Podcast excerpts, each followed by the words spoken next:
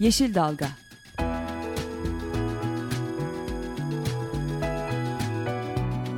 Çevre mücadeleleri üzerine.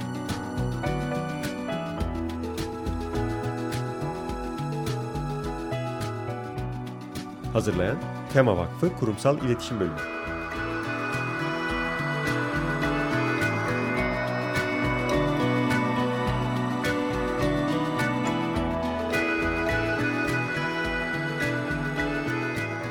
Yeşil Dalga programına katkılarından dolayı Willow Pompa Sistemlerine teşekkür ederiz. Merhabalar, Tema Vakfı tarafından hazırlanıp sunulan 2015 yılının ilk Yeşil Dalga programında sizlerle birlikteyiz. Ben Esra Yazıcı Gökmen. Bu hafta Tema Vakfı Uluslararası İlişkiler Başkan Yardımcısı Duygu Kutlay ile birlikte program yapıyoruz. Ve stüdyoda bizimle birlikte. Hoş geldin Duygu. Hoş bulduk. İyi seneler herkese. Evet inşallah. Ee, umarız e, çevre açısından, e, diğer açılardan da çok iyi bir sene olsun. 2015'in ilk programı olduğu için şöyle bir karar aldık. 2014 yılında üzüldüğümüz ya da kısmen sevindiğimiz öne çıkan olaylar ne oldu?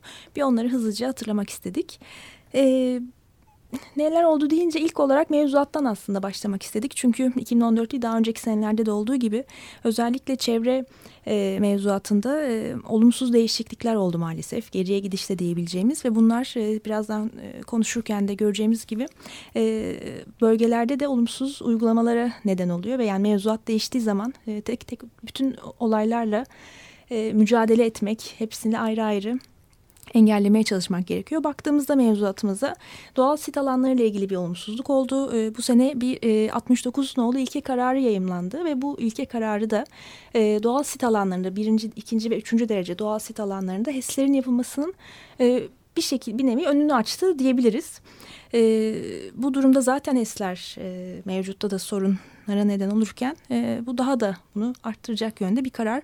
E, aynı zamanda bu kararın eksik yönleri de var. Bunu da daha e, detaylı tartışılabilir başka bir zaman. E, eksik e, doğal sit alanlarının e, yetersiz değerlendirilmesine neden olan e, bir düzenlemeyle karşı karşıyayız. E, do, davalar açıldı Tem Vakfı da açtı hatta. Dileriz e, olumlu sonuçlar e, gelir. Bir diğer değişiklik de değil yeni bir e, yönetmelik. E, sulak alanların korunması yönetmeliği yeniden onaylandı bu sene. E, 2005 tarihli e, bir önceki yönetmelik yürürlükten kaldırılmış oldu. Burada da baktığımızda sulak alanlar açısından e, çok ciddi e, geriye dönüşler yine hep tekrar ediyoruz. Koruma açısından geriye dönüşler var. E, bir yandan taraf olduğumuz sözleşmeler var. E, Ramsar Sözleşmesi sulak alanların koruması ile ilgili. Bu sözleşmenin e, hükümlerine de aykırı düzenlemeler içeriyor. Çünkü Ramsar diyor ki tüm sulak alanların korunması gerekiyor. Ramsar alanı olsun olmasın, uluslararası öneme sahip olsun olmasın koruması gerekiyor. Buna aykırı e, maddeler içeriyor bu yeni yönetmelikte. Yine e, dava açıldı e, bu yönetmeliğe de. E, 2015'in e, sonunda da bunlarla ilgili iyi haberleri umarız sizlerle paylaşırız. İnşallah. Bir diğer e, mevzuatla ilgili değişiklik de ÇED yönetmeliğinde oldu. O ÇED yönetmeliğindeki değişikliklere artık alışmış olmamız lazım. Çünkü 93 yılında yürürlüğe girdiğinden beri altısı bütünüyle olmak üzere bu yılki değişiklikle beraber 14 kez değiştirildi. Ee, bizim için önemli olan ÇED yönetmenindeki bu değişikliğin aslında iki önemi var belki e, konusu var. Birincisi kapasite arttırma konusunun kapsamıyla alakalı. Ee, hem 7. maddede hem 15. maddede belirtildiği üzere e, bir proje eğer ÇED olumlu veya ÇED gerekli değildir kararı aldıysa artık kapasite arttırımında tekrar ilave bir ÇED'e ihtiyaç duymamakta. Bir diğer özelliği e, bizim için önem taşıyan şeyi de e, ek listelerden, ek 1 ve ek 2 listelerden çıkarılan veya ek 1'den çıkarılıp ek 2'ye alınan e, projelerdeki değişiklik. E, bununla birlikte golf alanları, alışveriş merkezleri, toplu konut projeleri, hastaneler bunlar e, artık ÇED gerekli dir kapsamından çıkarıldı. Hı hı. E, hatta e, tünel projeleri, feribot iskeleleri, eğitim kampüsleri gibi e, projelerse tamamen e, ÇED e, onay sürecinden çıkarılmış Çıkartıldı. oldu. Bu da e, bizim için tabii e, olumsuz Çok... gelişmeler 2014 ile ilgili. E, bu mevzuattaki değişikliklerde e, doğa tahribatının önüne açıldı ve çok büyük e, hakikaten bu senede e, kötü haberler senesi oldu bizim için. Biz bunu derlerken hatta bayağı zorlandık Çok, iyi haber çok. bulmakta. E, ama bir yandan da umut verici hikayeler var. Çünkü Anadolu'nun dört bir tarafında insanlar doğasına sahip çıkıyor. Yerel mücadele haberleri her gün neredeyse e, bir bölgeden Farklı bir e, yerden alıyoruz. Biraz belki bunlardan bahsetmek lazım. Evet, e, Duygu'nun da dediği gibi e, neredeyse hemen her gün farklı yerden haber geliyor. Hani hepsini burada saymamızın imkanı yok. E, ama hani şöyle hızlıca baktığımızda örneğin Fatsa, Ordu ili Fatsa ilçesinde e, altın, siyanürlü altın madenine yönelik e, çok ciddi bir mücadele yürütülüyor. E, direniş çadırları kuruldu. Orada e, madencilik faaliyetine engel olmak için bölgede yaşayanlar var güçleri çalışıyorlar. Aynı şekilde Bergama. E, hatır, bildiğiniz üzere Bergama zaten yıllardır e, altın madeni tehdidini bizzat yaşayan bir bölge. Ve e, şimdi yeni bir altın madeni yapılması yine söz konusu Yerli Tahtacı Köyü'nde. E, altın madenleriyle ilgili bir de iyi haberimiz var. Karadağ e, köyünde, e, Çanakkale'nin Çan ilçesine bağlı Karadağ köyünde. Hatta geç, geçenlerde haberlerde izlemiştik köyleri için cenaze namazı kılmışlardı. Onların e, yaptığı mahkeme e, başvurusu da önemli bir kazanım elde ettiler. Yürütmeyi durdurma kararı çıktı. Bence bu altın madenleri açısından yerel mücadelelerin kazandığı güzel bir e, kazanım. Kazanım ve diğer e, bölgelere de moral örnek olması, oluyor. Örnek moral oluyor. olması umudu evet. E, Bir Çal- diğer güzel. bir diğer e, Ay, çok güzel değil. Çok güzel değil maalesef. Yani oradaki mücadele olması çok güzel ama e, Manisa Çaldağ'da e, nikel madeni yapılması planlanıyor. Türkiye'nin en verimli ovalarından biri Gediz Ovası. E, yani yok olma tehlikesiyle karşı karşıya diyebiliriz. Eğer bu nikel madeni e, işletmeye geçerse. Yıllardır bölgede e, yerelde çalışmalar yürütülüyor. E, sivil toplum kuruluşları birlikte e, hem eylemler düzenliyor hem hukuki şey, e, çalışmaları da yapıyorlar. E, bu sene neden kötü de- dediğimiz e, olay şu açıdan e, madenin ikinci ÇED e, ikinci kez ÇED olumlu kararı verildi nikel madenine yönelik. Yani tehdit geri döndü bir nevi. E, bunun için de hemen davalar açıldı. E, sene 2014'ün sonunda e, açmış olduk. E, işte yine e, 2015'te e, olumlu gelişmelerini bekliyoruz. Bir diğer e, hem iyi hem kötü nasıl değerlendirileceğimizi e, bilemediğimiz bir konuda e, Yırca. 2014 yılında Yırca'da çok ciddi bir e, adeta kıyım yaşandı. E, binlerce zeytin ağacı kesildi. Neden? E, bir termik kömürü çalışan termik santral yapılması e, amacıyla. E, bu olay da bölgede çok örnek bir e, mücadeleyi beraberinde getirdi. Oradaki köylüler, e, sivil toplum kuruluşlarıyla birlikte e, zeytinliklerine, yaşamlarına e, sahip çıkmaya çalıştılar. İki tane dava açıldı. Bir tane acele, acele kamulaştırma e, kararının iptali için. Bir de e, termik santralin ÇED olumlu kararının iptali için. Önce ikisinden de yürütmeye durdurma kararı alındı ve çok büyük bir sevinçle karşılandı. Derken çok taze e, sayılabilir yani 2014'ün son günlerinde de acele kamulaştırma kararının iptali kararı Ben e, bundan çıktı. bahsedeceğim zannettiğim için ya verdim Çağla'cığım. Önce ben Çağla e, araya soktum. E, çok büyük sevindirici bir e, gelişme oldu bu e, acele kamulaştırma kararında iptal edilmesi. E, sonuçta bu mücadele hukuki açıdan da e, haklı e, gösterilmiş oldu. Ee, Yırca'dan bahsetmişken bence hemen şeye geçebiliriz. Ee, kömür madenleri ve e, termik evet. santrallere. Çünkü maalesef 2014 yılı da kömür için altın yıllardan biri oldu Kömür diyebiliriz. için iyi, bizim için kötü Aynen. bir yıl. Ee, hem Kalkınma Bakanlığı hem Enerji ve Tabii Kaynaklar e, Bakanlığı'nın planları da aslında önümüzdeki yıllarında çok farklı olmayacak. Kömüre bağlı bir enerji üretiminde gelişme olacağını Maalesef. çiziyor. Ee, şu an e, Türkiye'de termik e, kömürden enerji üreten e, termik santraller mevcut. E, 22 tane var e, işleyen. 7 tanesi inşaat aşamasında. Tahmin Esas- planı kaç? Korkutucu olan planlanan e, 80 Evet. tane 80 tane de planlanıyor. Yani aslında şu an e, 13 bin megawatt mevcut kömürlü termik santrallerin toplam e, kurulu gücü ve elektrik e, üretiminin yüzde yirmisini yapıyorlar. Yani 13 bin megawatttan 59 bin megawatta çıkacak eğer bu planlanan e, 80 e, tane proje hayata, Hayata geçirilirse e, zaten mevcut e, enerji ihtiyacımız sanırım 65 bin civarında e, büyük bir e, şeyini bunun termikten kömürle çalışan termikten sağlayacağımız gözüküyor. Bu da tabii kömür rezervleri üzerinde inanılmaz bir baskı Baskıya. oluşturuyor. Ee, bunun çok e, sonuçlarını da bu sene çok acı bir şekilde gördük. E, Soma ve Ermenek'te e, kaz- yaşanan kazalarla e, yüzlerce insanın hayatını e, kaybedecek e, bir e, kazalarla e, bu baskıyı e, görmüş olduk. E, Ermenek kazası bir yandan başka bir e, konuyu da gündeme getirdi. Konya Kapalı Havzası'ndaki bir kömür madeni, Ermenek e, kömür madeni. Ve burada yeraltı sularının da e, tahrip edilmesi söz konusu. Şimdi Konya Kapalı Havzası dediğimiz zaman bu Türkiye'nin kuraklık açısından en e, hassas bölgesi Hı hı. bu- bu bölge. E, ve buradaki yeraltı suları dolayısıyla e, yaşam için yani tarım fa- tarımsal faaliyetlerle birlikte insanların yaşamını sürdürmesi için e, hayati önemi bulunmakta. Çünkü e, yeraltı sularımız e, bir nevi e, bizim su depolarımız aslında. E, tüm Türkiye için de böyle sadece Konya Kapalı. Konya Kapalı Havzası en önemli e, bölgelerden bir tanesi. E, ve e, bu sene de çok kuraklık, ciddi kuraklık yaşadığımız bir sene. Konya'da 5-6 ay boyunca e, bir damla bile e, yağmur düşmedi. Ya, yağış olmadı hiç. E, ve de programlara da bakıyoruz. Yani bu Ermenek'ten başka tehditler de var Konya için.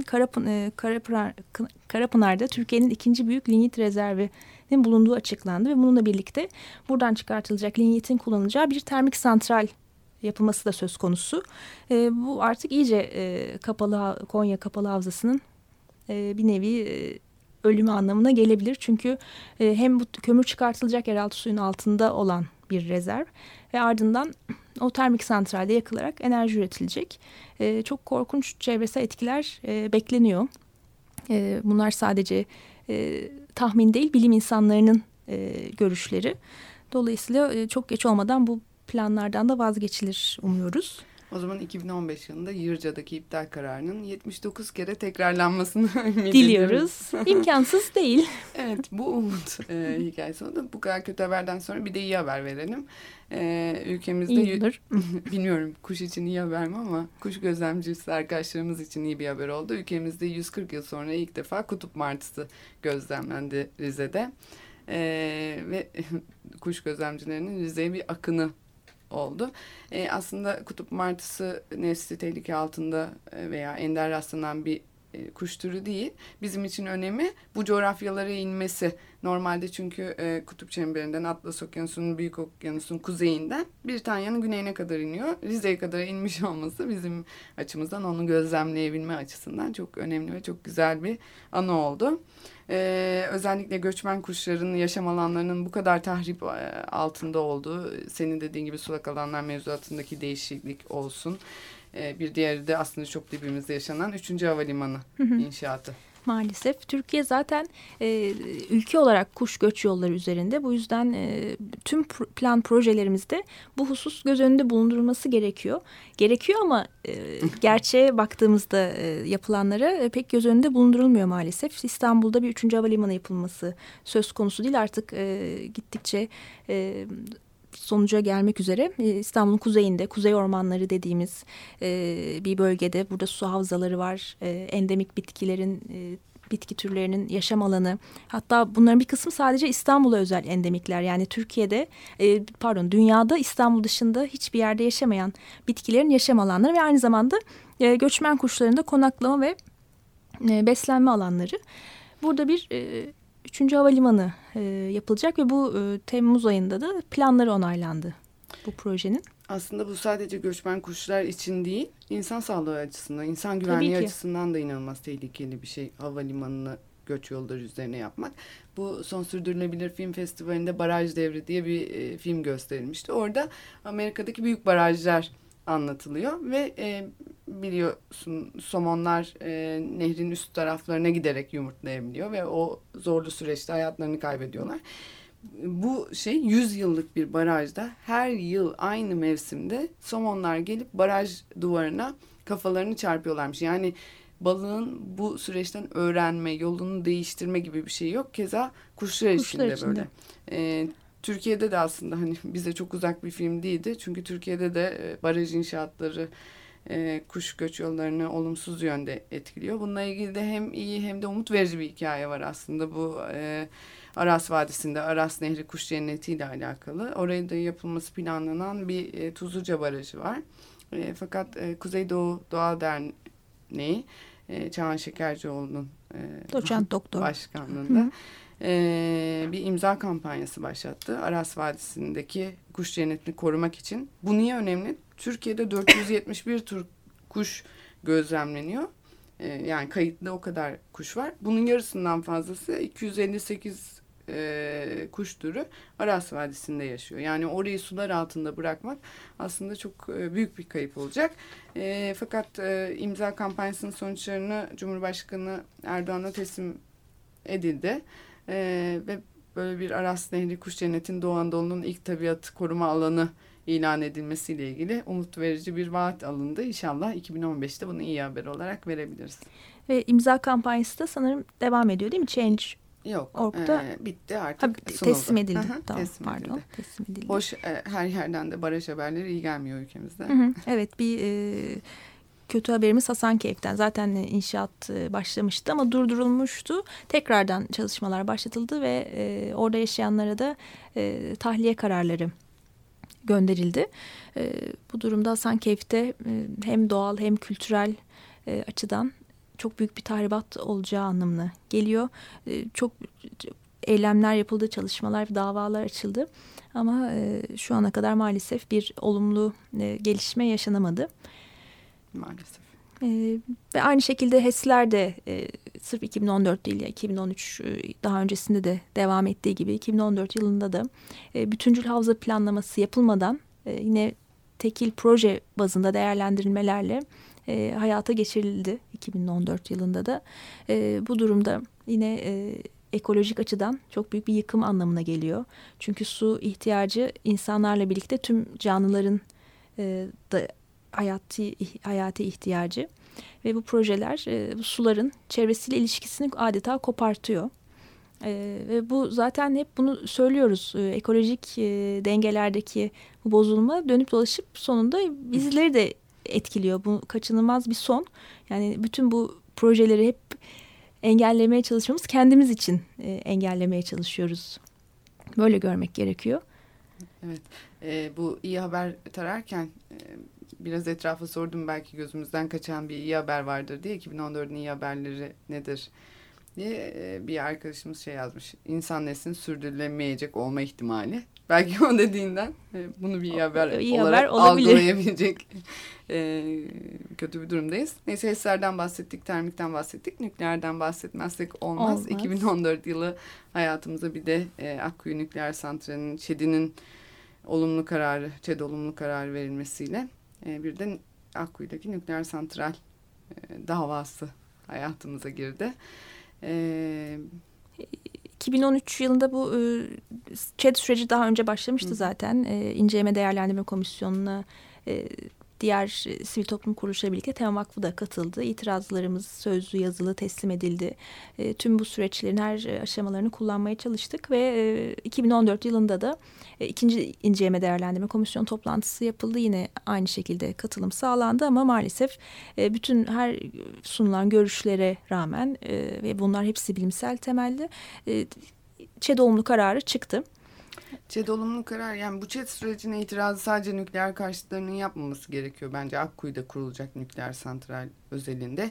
Bu santralin daha önce denenmemiş olması, e, 60 yıl boyunca atıkların ülkemizde depolanacak ama aslında geleceğinin ne olacağını bilinmemesi. Belli bile değil. E, o yüzden herkesin e, bu süreci sorgulaması gerektiğine inanıyorum ben. Kesinlikle sırf Türkiye değil e, Fukushima'da da gördük bu gibi e, konulardaki e, bir kaza durumunda zaten et, çevresel etkiler e, ülke sınırlarını e, tanımıyor. E, dolayısıyla bu Akkuyu da tüm e, Akdeniz'e kıyısı olan ülkeleri e, ilgilendiren bir konu. Dolayısıyla hani bölgesel değil, ulusal değil, uluslararası e, öneme e, sahip bir konu.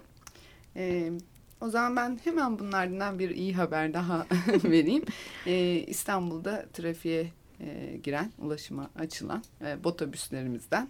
E, bu botobüsler e, şey e, normal otobüslerin Otobüs, belediye üstünü, otobüsü. belediye otobüslerinin üstüne e, yaz kış yaşayan e, botanik bir bahçe kuruldu. Bu e, çift taraflı etki olduğu söyleniyor. İşte hem e, kar, fotosentez yoluyla havadaki karbonu temizliyor, iklim değişikliğine böylece mücadelede bir yol oynuyor. Hem de e, direkt güneş ışınlarından koruduğu için klimanın daha az çalışmasına sebep oluyor yaz mevsimlerinde. Klima suyu da tekrar e, bahçeyi, o tepedeki bahçeyi sulamak için kullanılıyor. Tabii yani e, yapılması planlanan 80 termik santralden kaynaklanacak emisyonların böyle yutulmayacağını ümit ediyoruz. E, Keşke e, bu e, otobüslerdeki duyarlılık e, tabii olumlu bir gelişme. E, İstanbul'un e, ormanları, e, bostanları, koruları için de geçerli olsaydı demeden duramıyorum maalesef. E, Malatya'da da buna benzer bir trambüs e, girişimi var ama henüz o ulaşım e, girmedi galiba. E, onda da aslında güzel gelişme bakım istasyonunun elektrik ihtiyacını e, güneş enerjisinden sağlayacaklar. Fazlasını da e, şebekeye geri satacaklar. Bu da güzel bir şey. E, özellikle neredeyse ulaşım sektörü e, iklim en büyük ikinci katkıyı veriyor karbon İklim salınımları açısından iklim değişikliğine. O yüzden hani bunlar e, güzel gelişmeler de sayılabilir. E, buradan aslında iklim değişikliğiyle Demişken. çok evet önemli. E, sadece Türkiye için değil bütün dünya için önemli iki e, gelişme oldu. Birincisi Lima'daki e, Birleşmiş Milletler İklim Değişikliği Çerçeve Sözleşmesi'nin taraflar toplantısıydı. Ama ondan önce de Ban Ki-moon'un çağrısıyla Birleşmiş Milletler Genel Sekreteri Ban Ki-moon'un çağrısıyla New York'ta yapılan e, üst düzey katılımlı Evet, Evet. 23 Eylül'de bu sene New York'ta bir iklim zirvesi yapıldı. e, Evet. yapıldı. E, Liderlerin e, bir araya geldiği. Ama e, bunun öncesinde ise esas e, sivil toplum açısından önemli olan e, olay e, hafta sonu e, 161 ülke yani sayılarda tabii değişiklik olabilir ama e, 150'den fazla ülkede e, eş zamanlı yine binlerce e, eylem düzenlendi. En geniş kaplam, kapsamlısı New York'taydı. Pazar günü e, yani iklim zirvesinden önceki pazar e, gerçekleştirdi. Hatta Ban Ki-moon da katıldı bu halkların iklim yürüyüşüne. E, orada da çok geniş kapsamlı 300 binden fazla kişi katıldı. Çok e, katılım da çeşitliydi. Gençler, yaşlılar, her kesimden e, kişiler ve taraflar da katıldı. Hani öne çıkan e, e, mesajlar de, diyebilirsek yani tabii ki yenilenebilir enerjinin e, desteklenmesi, e, kaya gazı ve nükleer enerjiye karşı e, durulması gibi e, önemli mesajlar da vardı. Bunun yansımalarını da 2014'te gördük. Aslında New York eyaletinin kaya gazı ile ilgili kararı çok e, güzel. İnşallah bize de örnek olabilecek Örnek, e, bir karar. E, bizim açımızdan bu süreci İstanbul'da da değerlendirecek. E, bu arada Evet. eş zamanlı İstanbul'da da karşı iklim zirvesi eylemleri yapıldı. Cumartesi, pazar o hafta sonu aynı şekilde yürüyüşler yapıldı, e, çeşitli etkinlikler düzenlendi. Türkiye olarak biz de e, katkı sunmaya çalıştık. Evet bunu e, takiben gerçekleşen e, hem iklim zirvesine hem de taraflar toplantısına Türkiye'den üst düzey bir katılım sağlandı. Bu da aslında bizi e, umutlandırdı. Lima'da. En son en son Lima'ya e, Lima'dan önce iklim taraflar toplantısına 2010 yılında Orman ve Su İşleri Bakanı katılmıştı. E, ilk defa bakanlık düzeyinde e, Çevre ve Şehircilik Bakanı İdris Gülüce katıldı bu sene şeye. E, diğerine de e, New York'ta gerçekleşen Ban Ki-moon'un iklim zirvesine de e, o zaman Başbakandı sanıyorum Tayyip Erdoğan katıldı. Evet. Üst düzey bir katılımla. Biz de güzel sonuçlar bekliyorduk. Fakat hem uluslararası düzeyde beklenen sonuç e, belki çok karşılanmadı. Yine 2015'te Paris'te mutlaka yeni bir uluslararası mekanizma e, kurulmasına karar verildi. Ama yapılan açıklamalar Türkiye'nin bu süreçten e, ne anladığı konusunda bayağı e, sorunlu bir şey yaşattı, dönem yaşattı bizim için. Çünkü dönen heyet mesela Lima'dan büyük bir başarı yakaladık diyor. Çünkü fon sağlıyor. Yani Türkiye'nin ulusal emisyon azaltım hedefi yok.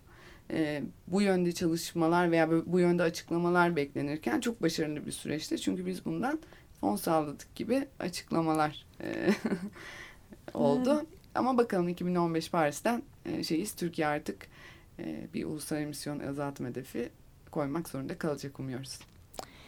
Evet bu haftada programımızın sonuna geldik. E, 2015'in ilk e, Yeşil Dalga programını e, Duygu Kutlay ile birlikte sunduk. 2014'teki e, neler yaşadık e, hızlıca bir hatırlamak istedik. Dileriz 2015 yılı e, çok çok daha güzel e, her açıdan e, sağlıklı mutlu dolu bir e, sene olur hepimiz için. Haftaya görüşmek dileğiyle hoşçakalın. Hoşçakalın. Yeşil Dalga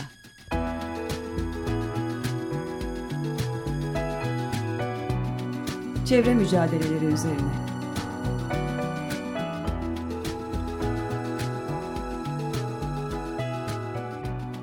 Hazırlayan Tema Vakfı Kurumsal İletişim Bölümü.